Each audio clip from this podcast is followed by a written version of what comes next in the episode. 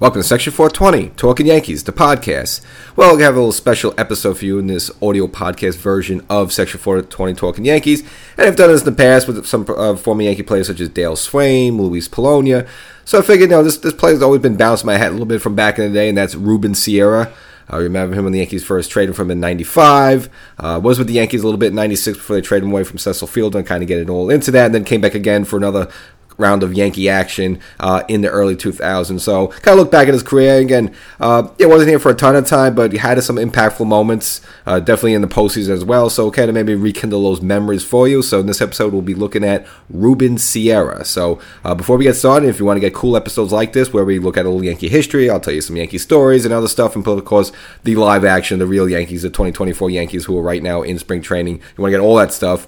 Make sure you subscribe to this podcast, and if you want to just take a quick moment, uh, go over to, to, YouTube, Section 420 Talking Yankees, also available there, Section 420 Talking Yankees, and get the video version of the show as well. And just drop the latest episode, so uh, you want to catch up. Get some opposite, you know, some stuff such as the spring training games, as well as these uh, baseball uniforms, which you know it's been getting a lot of noise there. So make sure you catch the latest episode there. So we'll look back at Ruben Sierra. Uh, didn't spend a ton of time in the Yankee uniform, but was a fan favorite when he came here. Obviously, you know, with the Yankee Stadium, the old school bleacher creatures and the Puerto Rican fan base out there. And of course, Ruben Sierra, Puerto Rican. I mean, just went hand in hand. So as soon as he came over here, they loved him right away. So we'll go look back at his career. Now, he was signed by the Texas Rangers originally back in 1982 at the age of 17 in Puerto Rico. Uh, would make his debut uh, in the major league uniform at the age tw- uh, 20, about three years later. So that would be June 1st, 1986.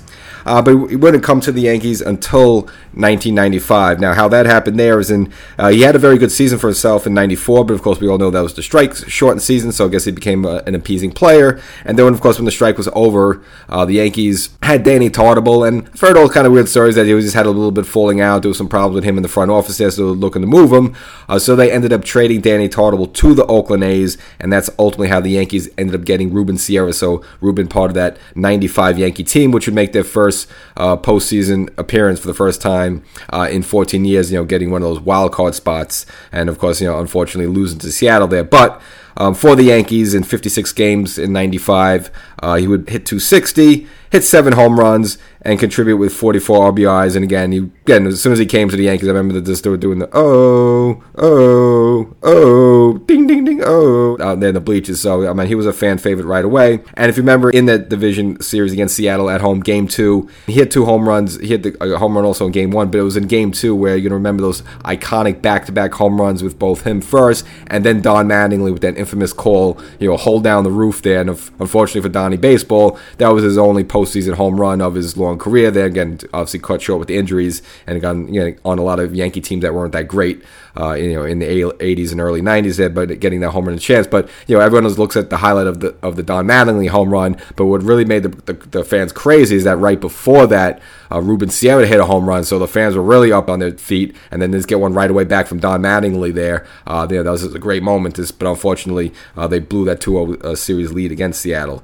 Um, but of course, Ruben Sierra uh, we're back with the Yankees again in '96. Now, unfortunately for him, he wasn't with the Yankees for the whole way. wasn't obviously involved in the postseason World Series because midway through the year, uh, he was traded to the Tigers for Cecil Fielder. Now, at that point in the year, uh, he was hitting 258 with 11 home runs and 52 RBIs. And remember, that was a bit of a new look Yankee team in '96. Obviously, Don Mattingly retired. You had Tino Martinez at first base, Mariano Duncan at second base, Joe Girardi behind the plate. Again, with Joe Torre as the manager, you know, the team had a little bit of a National League look to them. Stealing bases, doing things a little differently. They were just missing a little bit. They just needed that little extra something. And, you know, not that Ruben Sierra was terrible, but, you know, bringing a talent like Cecil Fielder was one of the more, you know, obviously he's never, he's never going to have a, high batting average, but he could just launch the ball like 450 feet. Uh, you have to make that deal. So to get talent, you have to give talent. Uh, so unfortunately, they traded him to Detroit to bring in Cecil Fielder in the middle of the end. And Cecil Fielder, really with him and kind of Strawberry as well, really those final pieces that the Yankees really need to make that big uh, push through the postseason and ultimately get to the World Series there. Now, for the rest of the year for the Yankees, Fielder came in for them. He already was at 26 home runs. He would go to hit 13 more home runs in a uh, in the pinstripes. And as for Ruben Sierra, it seems like you know he really didn't like the, the trade. Uh, you know, just if you just look at his performance afterwards in Detroit, the 46 games he played for Detroit, 96, just with one home run the rest, rest of the way, uh, 22 RBIs and hitting a measly 222 there. So uh, seems like you know really uh, took the wind out of his sails, and I don't blame him. Just going from a Yankee team there that's you know with some postseason aspirations, and yet traded to a Detroit team that's going nowhere there. So uh, feel bad for him. But if you want to look back at that, it was the right move to make at the time, and to bring in the Cecil Fielder, and it's just the way that Tino Martinez you know did not have a good 96 postseason, kind of just really disappeared entirely. Uh, it was really Cecil Fielder was very instrumental uh, against the Baltimore series. Yeah, I remember hitting a big home run off against Mike Mussina, where Mike Mussina, for the only time I've seen him ever show any emotion, basically went into the dugout and just destroyed a chair there in the in the dugout down in the in the hallway there. They caught it on camera there. So big shot down. Of course, Cecil Fielder very instrumental in the World Series against Atlanta. I remember when Joe Torre, after the first two games, the Yankee offense was flat, basically benched O'Neill and Tino. O'Neill was more because he was dealing with a, a, bad calf injury, so that you know give O'Neill a little break. But Tino was not hitting at all in the postseason, so he made the move to switch to Strawberry and Fielder, and then and the team won the next three games in Atlanta, and of course took Game Four at home in '96. There, and again, Cecil Fielder was a, a, large part of that whole mix there. The Yankees coming back in that World Series. So much as you didn't like to see Sierra go, the Cecil Fielder move was all right. Now, unfortunately for Cecil Fielder, I don't know what happened to him. His baseball skills just fell off there, and by '97 he wasn't the same player anymore, and basically the Yankees gave up on him. But that would not be the end of the story of Ruben Sierra, who bounced around a little bit after that. Now he would rejoin Texas and kind of revitalized his career in 2001. Became the comeback player of the year and had an impressive year there with a 291 batting average. 23 home runs and 67 RBIs, uh, but his Yankees days would not be numbered yet. Couple years later, eventually, would be traded to the Yankees, would return back in 2003, uh, rejoin the Yankees in a trade from the Texas Rangers, and in 63 games would hit 273 with six home runs. And this is when the Yankees were almost looking for some pinch hit power, and he kind of obviously transitioned at this point from being mainly a DH to uh, a bench player for the Yankees, a pinch hitter, uh, maybe you know spot start once in a while there. So no real, longer really a starter there, but you know was a pinch hit extraordinaire, and Joe Torre uh, used him in that role, and actually you know he flourished quite well. Uh, again with the Yankees again in 2004, obviously getting more playing time now. You remember the 2004 Yankees? Obviously they already had Giambi. They brought in some big bats such as Alex Rodriguez and Gary Sheffield, and you figure, well, you know, is Ruben Sierra going to get any playing time? Well, I think to his benefit, Giambi, who would normally be the first baseman and maybe occasional uh, DH, had that weird. First, was, they said it was a stomach bug early in the year, and obviously. He, he, you know, he was out for most of the year, and then they found out it was a tumor mainly possibly caused by the PED use. So, in a way, from him losing all that time, playing time, it actually benefited someone like Ruben Sierra, who probably got a lot of bats because of that. And um, you know, he had himself a pretty good season for the Yankees.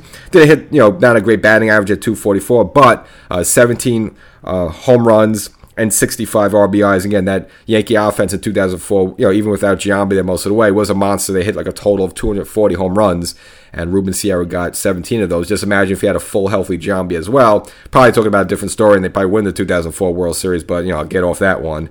Uh, nevertheless, and of course, getting to that 2004 postseason run, probably other than the back-to-back home runs with Don Mattingly, but probably overall Ruben Sierra's biggest home run though uh, was in Game Four in the divisional series against Minnesota. Uh, now the Yankees were already up two games to one in the series, so even if they lost this game and brought to a Game Five, it wouldn't have been the end of the world. But you don't want to be in a Game Five do or die situation. So for the Yankees uh, to beat Minnesota and close it out in four games. That's what you want. But the Yankees were in trouble in this one. They were actually losing five to two in this game. Ruben Sierra comes up two men on, uh, facing Juan Rincon, and hits a big clutch, probably one of the biggest clutch postseason home runs that really most people don't even remember, uh, but a cl- clutch three run home run to tie the game at, at 5 5. And the Yankees would eventually go on to take the lead in this game and take game four and close out the series. And uh, get big, huge home run from Ruben Sierra there. Uh, so that was probably his marquee moment as a New York Yankee. Uh, again, unfortunately, wasn't there for the 96 season, at least the postseason, but uh, that was just good enough. But unfortunately, of course, we all know what happened against Boston, the Yankees there went up 3 0 and then lost the next four. And it was actually, ironically, Ruben Sierra who made the final out of that championship series against Boston. Of course, Game Seven, them celebrating on the home turf at Yankee Stadium. There. Now he was with the Yankees in 2005, but it was an injury-plagued season for him. Uh, only ended up playing 61 games, uh, hit a measly 229, had four home runs and 29 RBIs, and they just eventually released him just with the injuries and obviously the poor play. And um, so he was done with his tenure at the Yankee, but not officially uh, done with his baseball career. Uh, next year, 2006, signed a minor league deal with the uh, Minnesota Twins. Uh, but at age 40 on July uh, 10th, again, just from poor play and, and injuries and not performing well, ended up just getting cut by the organization on July 10th. Uh, now, in 2006, he did have an opportunity one more time to make the postseason. That would be with the New York Mets. Again, that, that was the Mets team with El Duque and Pedro Martinez, and they um, made the uh, National League Championship. Of course, remember that Game Seven against the Cardinals. There, the heartbreaking for Met fans. Uh, Ruben Sierra possibly had an opportunity to join that team, uh, but he declined an invite. Basically, what happened at the same time, his mother was sick in Puerto Rico, so he just wanted to go care for her. So he opted not to join the Mets in 2006 there and be part of that possibly postseason run if he was able to make the team. Uh, and that probably was that. Now, the Mets did give him another shot in 2007. Uh, they offered him a, a, a, an invite to camp, but then they were going to reassign him some something, and he felt like as a veteran player at age 40, he just want to put up with that anymore. So uh, at that point, he then he officially retired. So technically, kind of technically, uh, the Mets um, I guess they invited him, but they they say on paper Minnesota was his last team, but technically you almost could say uh, the Mets were his final baseball team. So, but overall, very impressive career to stay in baseball that long, and again, kind of reinvented himself a couple of times, and you know, toward the end of the day, was kind of a pinch hitter extraordinaire for the New York Yankees, uh, four-time All Star. Again, played 20 seasons, uh, so that's pretty impressive there. Um, won a Silver Slugger Award in 1989. People probably look him over a little bit just because he was with nine different teams over the 20 years. And I kind of said this with you know players that are up for the Hall of Fame. Not that Ruben Sierra is a Hall of Fame player, but someone like Gary Sheffield. When you kind of bounce around like nine or ten different teams like that, it's just I think I think baseball writers and people in general just have a bad perception of you. That it's kind of like that one guy in the one uniform the whole way, or at least maybe two uniforms at most. You know, take someone like Frank Robinson, the Hall of Famer, played most of his career with the Reds, but then um, played like the second half of the Baltimore Orioles. So you know, okay, just two jerseys. I think when they for some reason, people just have a bias to favor those type of players versus someone who's bounced around all over the place.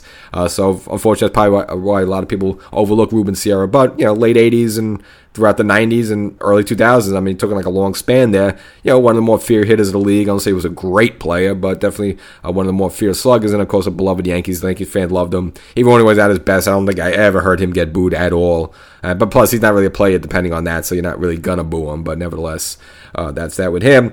Now, you might ask yourself, well, he was with that 96 championship Yankee team, even though he wasn't there at the end. Does he get a ring? Well, in most cases, you do. Yes, even if you get do traded away, uh, the team does present you with a ring if you were just part of that team at some point. So, yes, he did get a ring, but supposedly, uh, I guess he doesn't really care about it or needs the money. So, this ring's actually bounced around a little bit. Uh, more recently, it was sold at an auction at scpauctions.com there. Now, the minimum bid for it was 7500 There were 12 total bids, and it looks like the final price of this ring, uh, the new owner, whoever won the auction, it was listed at twenty five thousand six hundred eighty six dollars. So uh, I guess you know I don't know whether he sold it or sold it to someone else, but obviously he d- decided to part ways with this ring at some point. So the new owner of it right now uh, is the owner of about twenty five thousand dollars. Now this ring previously was on sale two years ago at a different auction.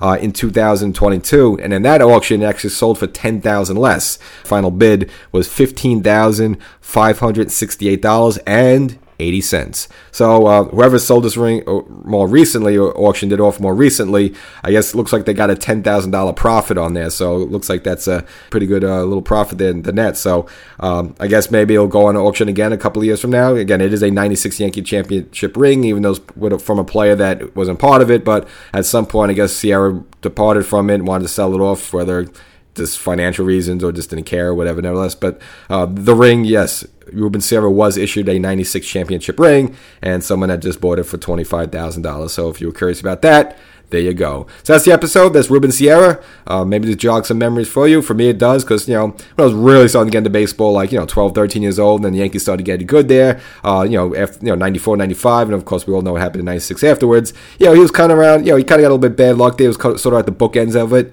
He was at the beginnings of, you would say, the dynasty, and then, you know, kind of came back again when the dynasty was just about crumbling or on its way out there. So, unfortunately, he missed a lot of the good years, the, the juicy years in the middle there, but was part of some good Yankee moments. So, you always have fond memories of Ruben Sierra. So catch you next time.